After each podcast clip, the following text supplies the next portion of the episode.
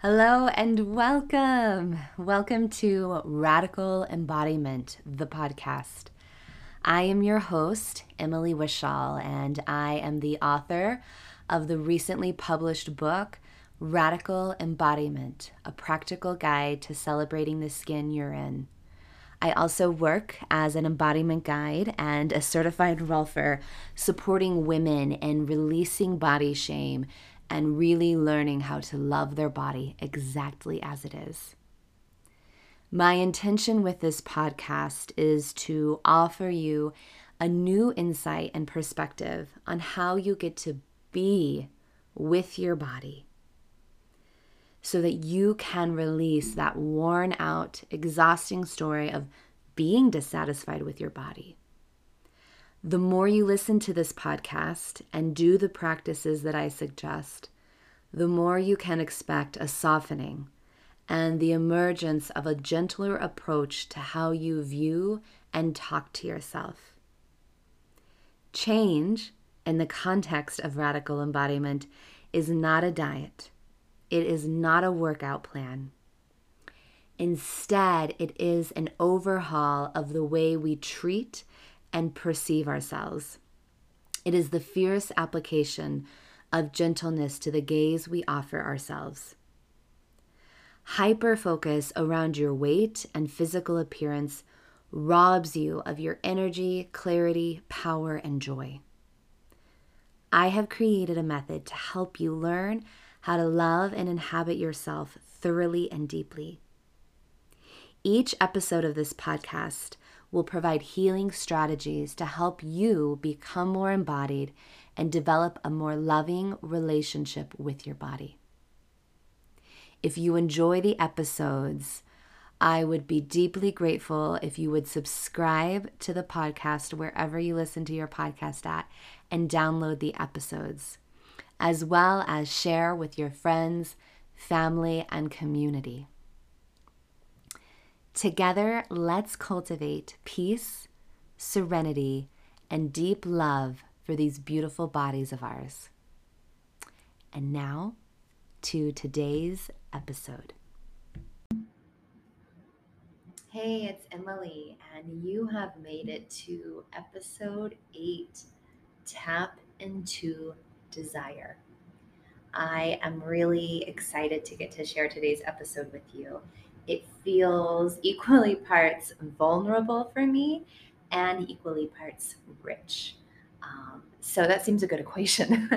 um, in today's episode of Tap into Desire, I'm going to be sharing um, a personal story from my book, Radical Embodiment. Um, I'm going to be talking about how us, many of us as women, have been conditioned and trained to suppress our desires and how that leads us into feeling like we don't know what we want, how that leads into compulsive behaviors, and how to really be able to utilize your desire, how to you can tap into your desire to increase your life force, focus, clarity, and joy. So, let's begin today's episode. And I'm going to start with reading a section of my book that shares my own personal story of when I first began to shut down my desire because I felt shame. And if you've been listening to the podcast or if you've read my book, um, you know this by now. But if not, just in case, to set up a little bit of framework, in my book, Radical Embodiment, chapters four through 10, take readers through the seven main limiting beliefs that I see time and time again that keep women stuck in body hate. And so, chapter eight, the limiting belief that we're looking at is I am wrong. And so, from that, I'm going to just go ahead and, and read again, this is my own personal story and my first, one of my first memories of really suppressing my desire because I wanted to be acceptable, because I wanted to receive approval. Um, so, from that context, I will read. So, I have memories of being a little girl watching Land Before Time and underneath my blanket, I was quietly rubbing my crotch on the couch beneath me. I didn't know what I was doing, except that it felt good and I should be secretive about it. Once I was old enough to read, I snuck, snuck my family's S encyclopedia into my bedroom to secretly read about sex.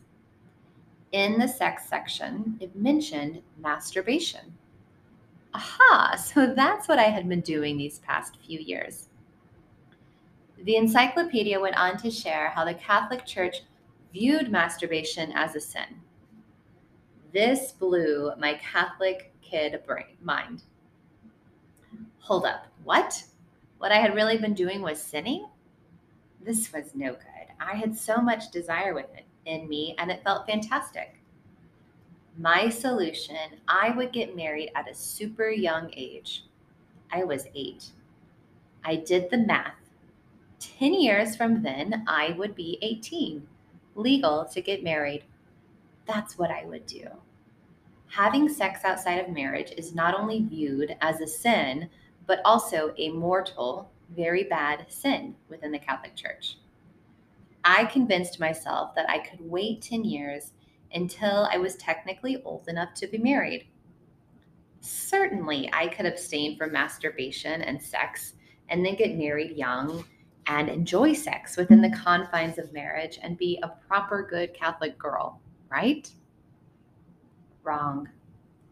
Suppressing my sexuality was a significant piece of what I believe led me to overeating.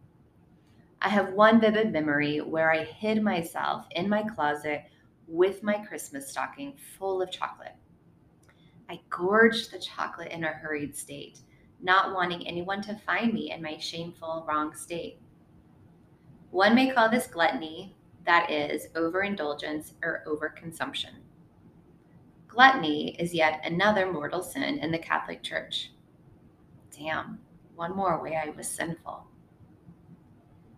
I never told anyone my encyclopedia discovery moment or how I used to hide myself in my closet with food until recent years.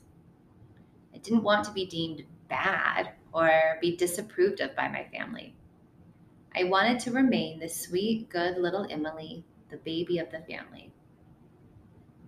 I tried my best at being a prudent, good little Catholic girl. I really did. I told myself how sinful I was for those wants, how wrong I was. I tried to punish myself.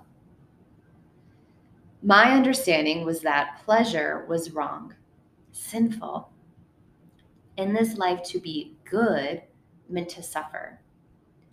I understood this disordered eating of chowing down on my Christmas chocolate hidden away in my closet to be sinful and bad and that I mustn't ever tell another soul about it.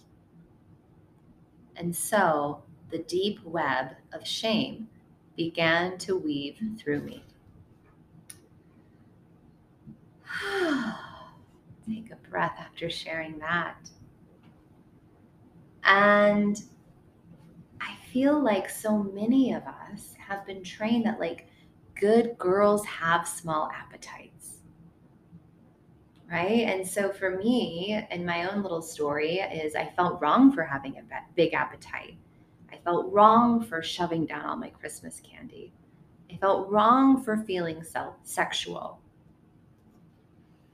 and all that i am wrong i am wrong i am wrong which especially at that young of age when what i'm desiring and needing most is love acceptance and approval I wasn't going to share that those inner workings of my mind with anyone. And so I suppressed, I internalized the shame, and I just felt wrong about myself and just tried to fix it. And I think many of us subconsciously hold the belief that being, you know, girly or feminine is having a small appetite and appetite, you know, not just in regards to food, but I'm using appetite here for so much more appetite in regards to sex, appetite in regards to career success, appetite in regards to financial success, appetite in regards to like wanting more of something. And we can be made to feel wrong for our wanting. And what I'm hoping to encourage and inspire through this episode is that we can utilize our wanting, our desire to really tap into our life force and tap into the clarity and focus that we need to really invite in more of what that is. And part of this training of why many of us subconsciously like hold that belief of like the feminine has a small appetite is society wants us to squelch our appetites for food and for life and instead obsess over our bodies, right? Trying with all our might to be thin so we may be loved and accepted. And I'm just going to share here, I share these in the book, three untrue, degrading, limiting beliefs of the feminine. And I want to preface before I share these may or may not be true for you specifically, um, or maybe they were true for you at one point in time of your life, but you have healed and transformed and moved beyond them. But when I think of like the subcurrent of society, of our culture, of what is happening on that subcurrent, that would kind of be like similar analogy to like the subconscious of society. Um, I see these beliefs as starting to shift, but they are still ingrained deeply in the way that currently we are operating in the United States culture and society. And so it feels important in this conversation around desire, around appetite, and sexuality to, to name them. So the first untrue, degrading, limiting belief of more from like the feminine on a subconscious level is an admirable woman who is worthy of respect should only eat a small amount of food. She should eat slowly and chew thoughtfully. Right? Were you ever told when you were growing up to you know, try and chew more properly and like what was there was some i don't know her name but there was some very i know it was popular i mean this was probably more like 50s and 60s but like for for young women to go and be taught how to behave at the dinner table and have table manners and yes you know men and gentlemen were probably shared different like that as well but i feel like this degree of like mannerisms and eating daintily was much more strongly enforced on young women and young girls. All right, the second untrue degrading belief is a woman who is worthy of being held in high regard should have an appropriate appetite for sex. She shouldn't feel too much sexual desire or have constant thoughts about sex, as that is a thing for the guys, not for a lady and then and and to tie that one in you know just in the personal share that i um, started this episode with is all of my life from that young of age right of like rubbing my crotch and be like well this feels good. I don't know what it is. And then learning oh that's mass like kind of it's like masturbation and oh that's a sin. And oh my gosh i'm so wrong. And oh my gosh i'm just a little sweet girl. I'm not supposed to be having these constant thoughts around sex. And i'm not supposed to constantly be feeling some state of like turned onness um, because I was also raised like not just family, but um, just what I was seeing around me of, you know, it's guys, it's men who are constantly thinking about sex, um, not women. And we're supposed to, you know, dress a certain way appropriately to not turn them on or not make them like long for us. Um, and I was the opposite. I was always thinking about it. And part of maybe why that was so compulsive or always there um, is the amount that I sup- tried to suppress it and push it down. And I'll get here in a little bit talking specifically about suppression, shame, controlling, and restriction. But I'm going to share first the third degrading, untrue belief, um, which is a proper woman shouldn't want too much in her life. She shouldn't crave more out of her career or her relationships, and she shouldn't seek more acknowledgement. She should be happy and grateful for what she has and work hard and be her most reverent self so that she can prove to herself and others that she is worthy of more. So, like, raise your hand. Like, if you've ever felt like, you know, you just have to grin and bear it at the workplace, or you just have to work extra hard or work extra hours to be able to ask for a raise.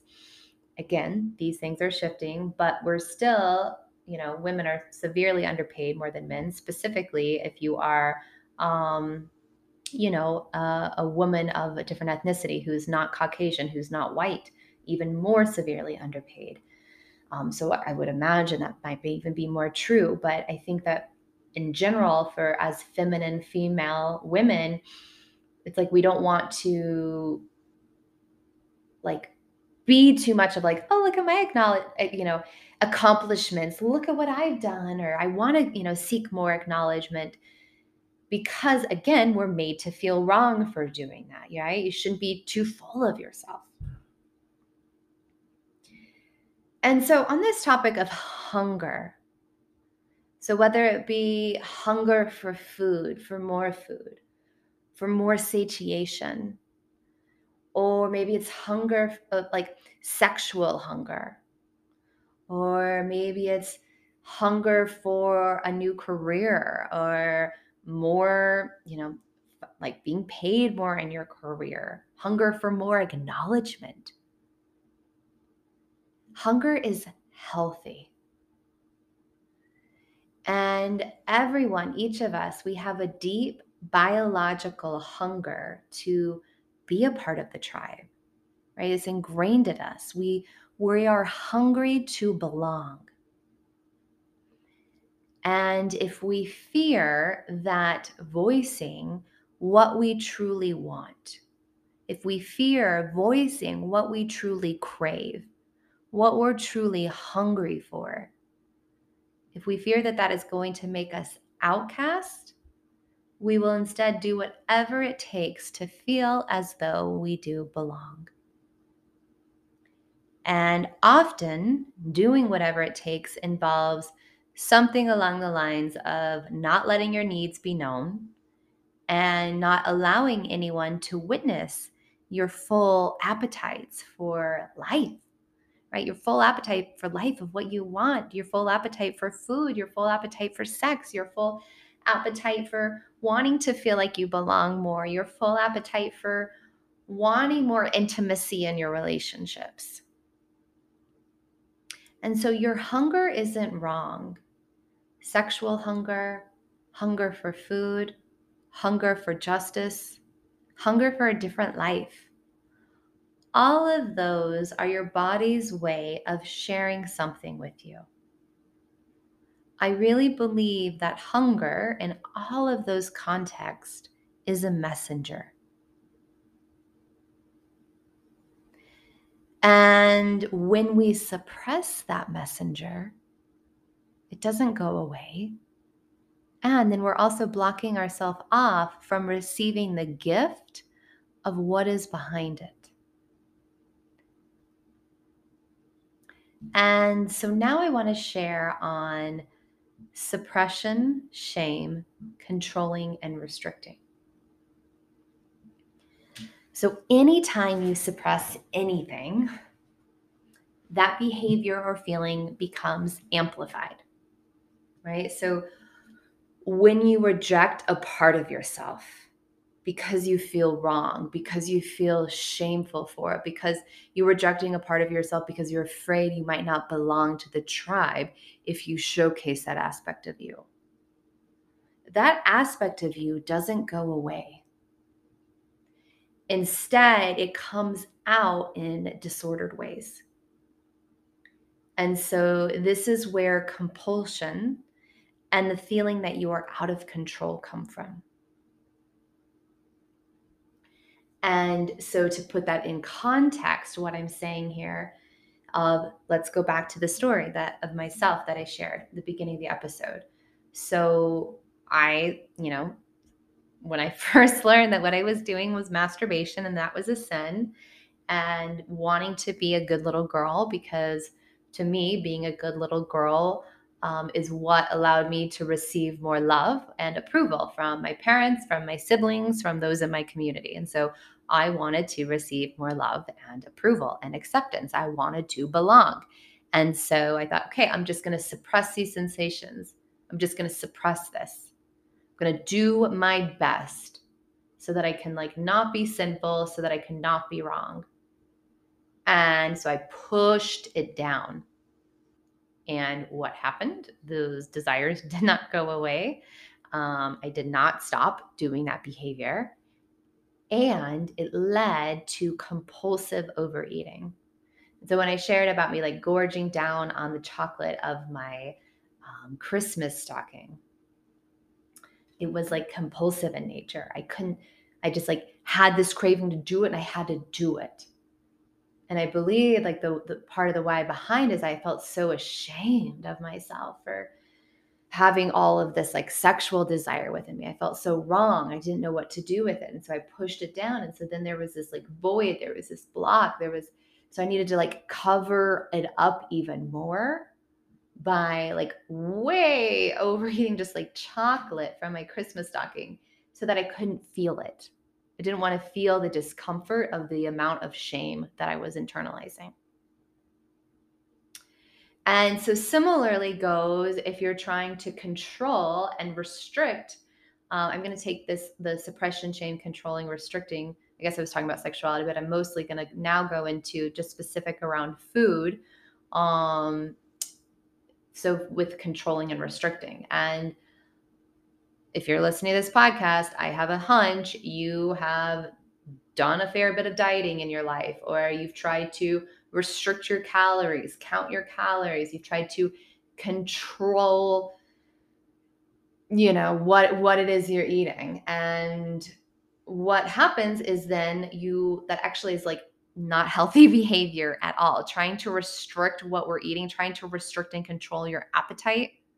It's it's usually gonna you're gonna like maybe you're successful for a period of time, but then it's gonna lead to often binging behaviors, like compulsive eating, the binging, the purging, like really unhealthy, disordered food relationships because you're restricting and controlling. You're you're trying to suppress your body's own innate intelligence around it being able to self regulate its cravings and what it needs.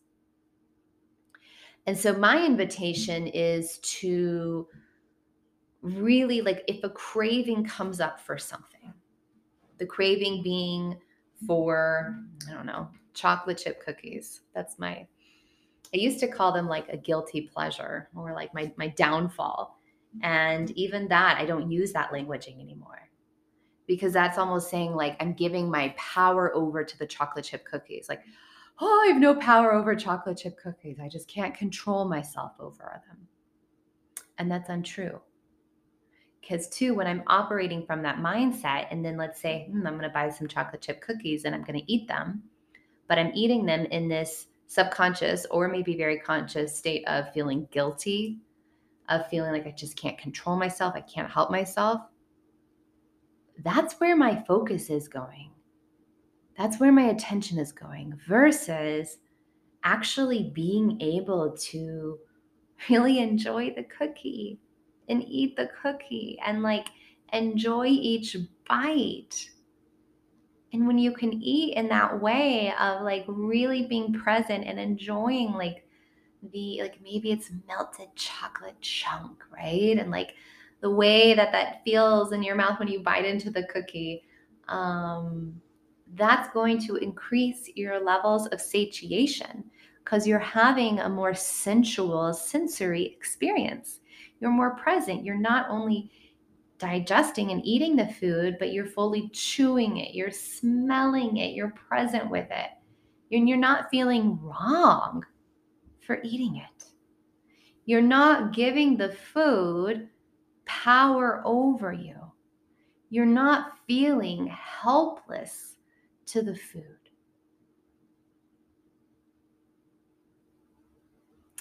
And so, similarly, like any, you know, this can apply for food, this can apply for cravings for outside of food, of sex, or wanting more in a relationship, or wanting more in a career, wanting more from a friendship, when we have that craving for something, a hunger for something, again, it's usually telling us something.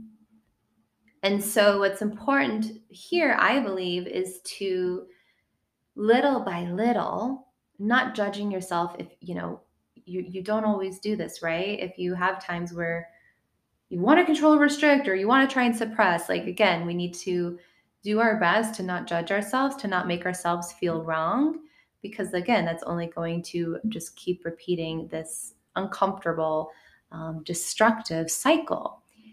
And so instead, to if you're having a craving for something that may or may not be in your highest self interest, that might not be in your um, overall like well-being interest of like your well-being of health so you're not sure if you should do it or not instead of going into oh i'm so wrong or like oh here's this craving again what am i going to do can you pause for a moment can you allow yourself to take a breath and can you get curious? Can you get curious? What is this? What is this craving wanting to tell me? Maybe it's for a substance, right? Maybe it's for alcohol or cannabis or another substance. And I'm not saying any of those things are wrong. It's the opposite of all of this intention, but are also, you know, often we can go into wanting to grab and grip into addiction of substances or using substances to numb or to cope. And so, if we can even just take a moment to get clear of, okay, I'm craving this certain thing or things, or I'm craving this action, or I'm craving this experience. So then get curious underneath the craving after you're clear of what it is that, that you're wanting. Why is it that you are wanting that thing? that experience? Like, why, what is it that you are hoping that it will give to you? There's always something that when we have a craving, we're craving it because we believe it's going to make us feel a certain way. And so you can help slow down the trade of feeling compulsive in nature around cravings, again, with time, with patience, with dedication, by inviting in these breaths, inviting in this state of gentle curiosity, inviting in this opportunity to reflect of what is it that I maybe think this thing is going to offer me, is going to help me in feeling. And then once you're clear on that, you can go into okay, in this moment, is this what I most need? Is this what I most want? Is this going to be supportive? and then see what the answer is. It might be yes, it might be no, it might be a little bit. Maybe there's another way you can get to that feeling. But then you can make a more informed, empowered choice. And you're not suppressing the craving. You're not like controlling and restricting yourself. Instead, you're inviting your attention and energy and focus back down and within yourself into you and getting more clear what is, is it that you need what is it that you want and being able to make a choice from this empowered state so that whatever choice it is you making you're not feeling guilty. You're not feeling wrong. You're making the choice because you want to make it. And so then you can feel good about it and enjoy it and be present with it and receive more satiation.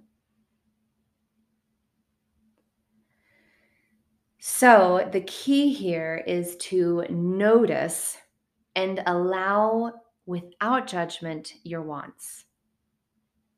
So, you have to clear away any judgment that what you want or what you desire is wrong. Because if you're already operating from that place of what you're wanting is wrong, it's going to be really challenging to really dive in deeper and discern from a more empowered, clear place what's best for you in that moment.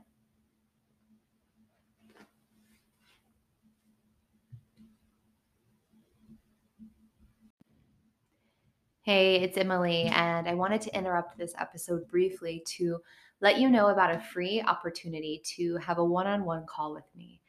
And so, if you are like with this episode, and as we're talking about cravings and compulsiveness and suppression and restriction and controlling, if you are finding and seeing how in your life you are doing that a lot, like you're really restricting food or you're compulsively overeating, I would highly encourage you to take me up on this offer.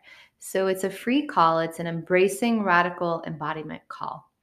You can schedule the call with me by looking at the link in the show notes or go to my website, which is radicalembodiment.com. And where it says somewhere on the homepage, work with Emily one on one, if you click on the schedule your call, um, it should take you to where you can schedule your call with me. Um, or you can just drop me a message from there if you can't find the link, and we'll schedule that.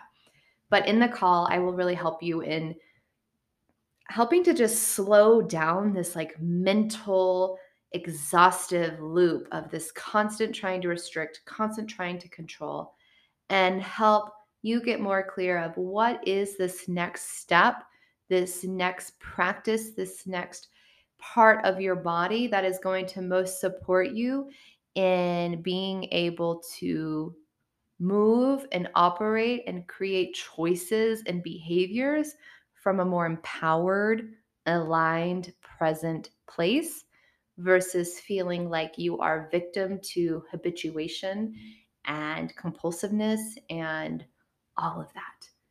So, this is huge work. This isn't easy work, but I've been there. I know what it's like. And that's why I want to hold your hand and guide you in the process. And so that I'm that is why I'm inviting you into this embracing radical embodiment call. I hope you take it up with me. It's 45 minute call, one on one, just you and I on the phone. So I hope to connect with you in that way. And now back to the episode Tap into Desire.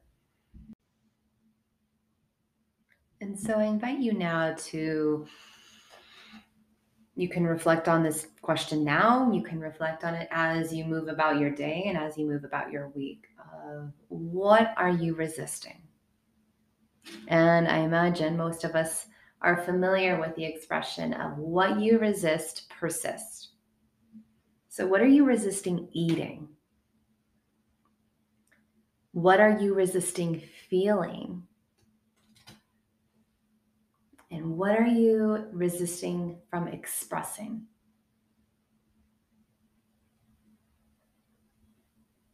And again, often the reason we're resisting from the eating level, from the feeling, from expressing is because there's some underlying belief of if we really feel that or if we act on that or if we express that that we are going to be made to feel wrong or we're going to like not belong to the tribe and so we resist it.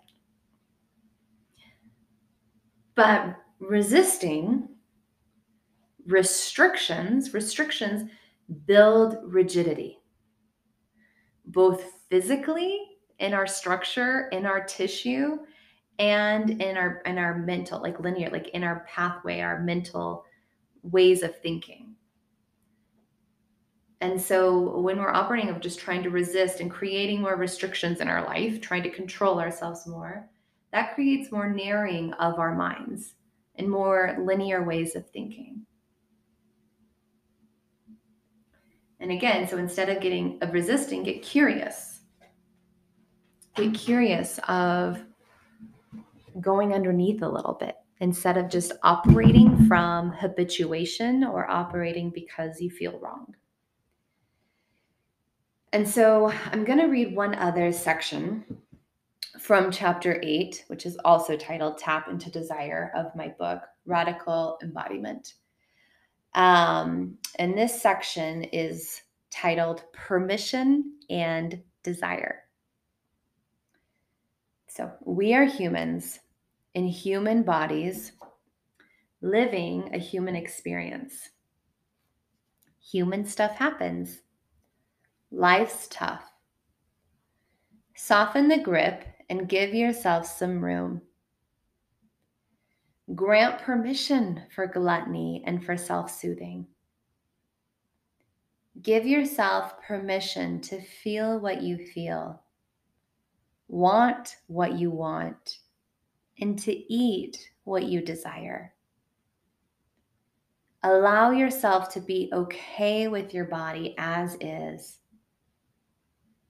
Tell yourself it's okay to let go of the incessant chore of fixing your body's appearance. Grant yourself the right to experience more pleasure.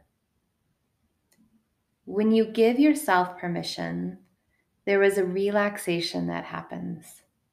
It allows for more ease. You will experience greater ease in your thoughts and in your body the more you own your desires and sit in how good it feels when you connect into them. Because you aren't suppressing your wants, you will have more space. Instead of being tight and restricted, kind of like a rubber band, you will have more room inside, emotionally and physically, more space to make a different choice, one toward loving and honoring your body. So instead of punishing your body for being wrong by creating more restrictions, what if you indulged in it? How would it be if you went into full on luxuriating mode? What if you became a glutton for your body? Not superficially with exterior indulgences like food, sex, or alcohol but with internal, sensual satiation. Your options to celebrate your body are limitless. The important thing is your intent. The gesture of treating yourself this way has more to do with your attitude than the activity itself. Taking a bath can be a sacred gift to the self, or it can be another should adopted from some self care list. So, when was the last time you showed your body some love? And so, to kind of expand upon that section that I just read of permission and desire.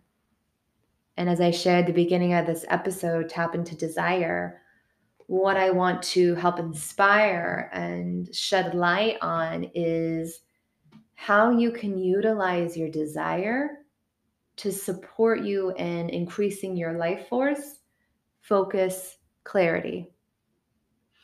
And so as from the chapter from the section I just read and what I'm encouraging and kind of what I'm meaning by that is instead of suppressing or bypassing or pushing down or just operating by controlling or restricting, instead, you're really letting yourself feel your craving, be with your craving, be with your desire.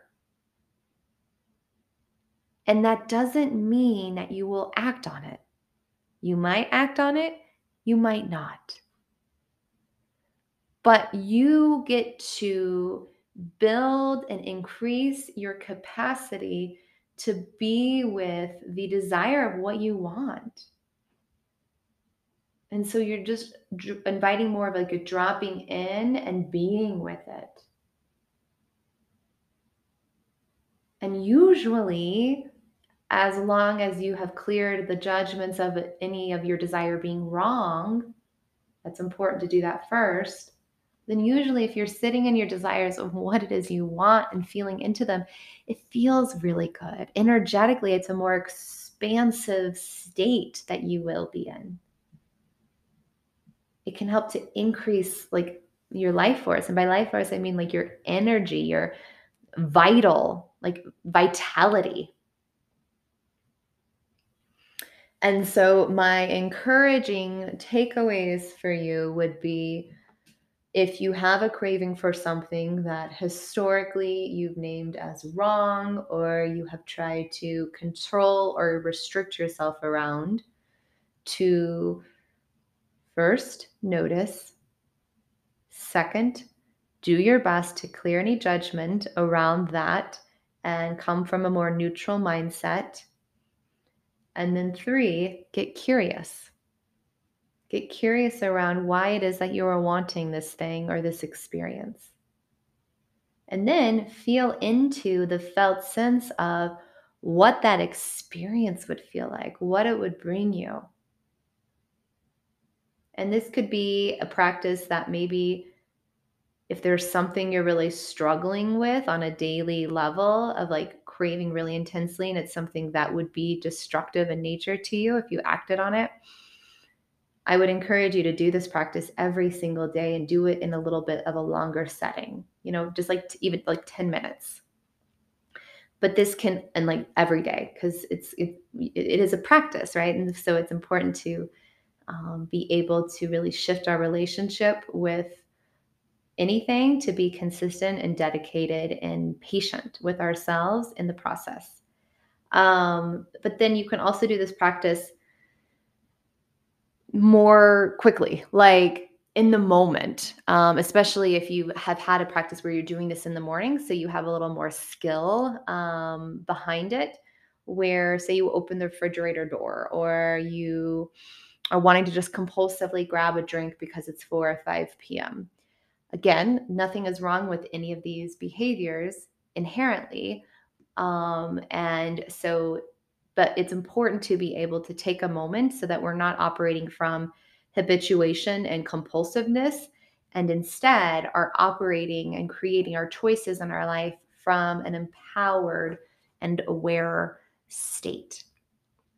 And tapping into that desires, those desires we feel in a way that can then actually promote more growth and more forward progress and expansiveness versus suppressing and shutting down and dimming down those desires um, or trying to control them, which is going to lead to more contraction, rigidity, and more like just scarcity mindset. And then, lastly, since the section permission and desire I read, I, I ended with when was the last time you showed your body some love? So one, all of that, the, that practice that I just encourage you to, to try on and try out, that alone can be a beautiful practice for some body love.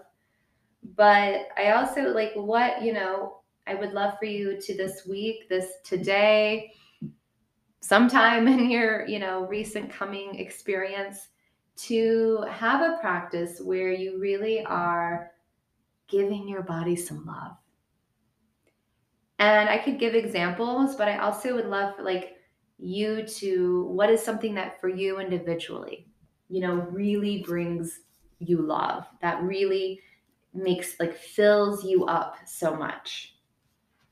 Um, and so I will give you examples of mine just to give some framework and context. Um, but I'm not sharing them with the intention of you then being like, okay, this is what Emily does to feel good, so I should do it too. Um, I don't want you to be operating from that sense um, because then it just becomes another should and it won't fill you up the same way. But so for me, like my current list of pleasure givers or my like way of really like showing my body some love, ways that fill me up is I love float tanks. Um, so like sensory deprivation tanks, I love those. I have several playlists on Spotify that I have made myself that sometimes at the end of a long day um, or just being out and then I'm home, you know, alone for the first time and to help myself kind of regroup, I'll just put one on and I'll listen to, you know, one, two, three songs just reclining back, listening, enjoying the music. I find that really lifts me up. Um, I love to like lay on tennis balls on my ground. That feels really good to my body. It feels really nourishing. It feels pleasurable.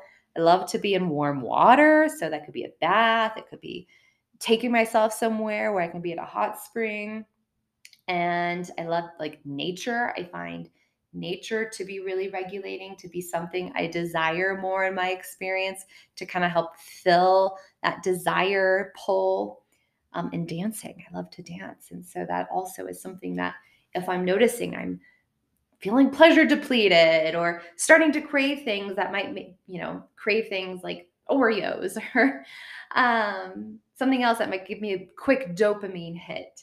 Um, of what else also feels really good and might help me receive a little bit more dopamine. Um, this is not a conversation around dopamine, but if you are curious to learning more about dopamine, strongly recommend encourage you to check out um, Andrew Huberman.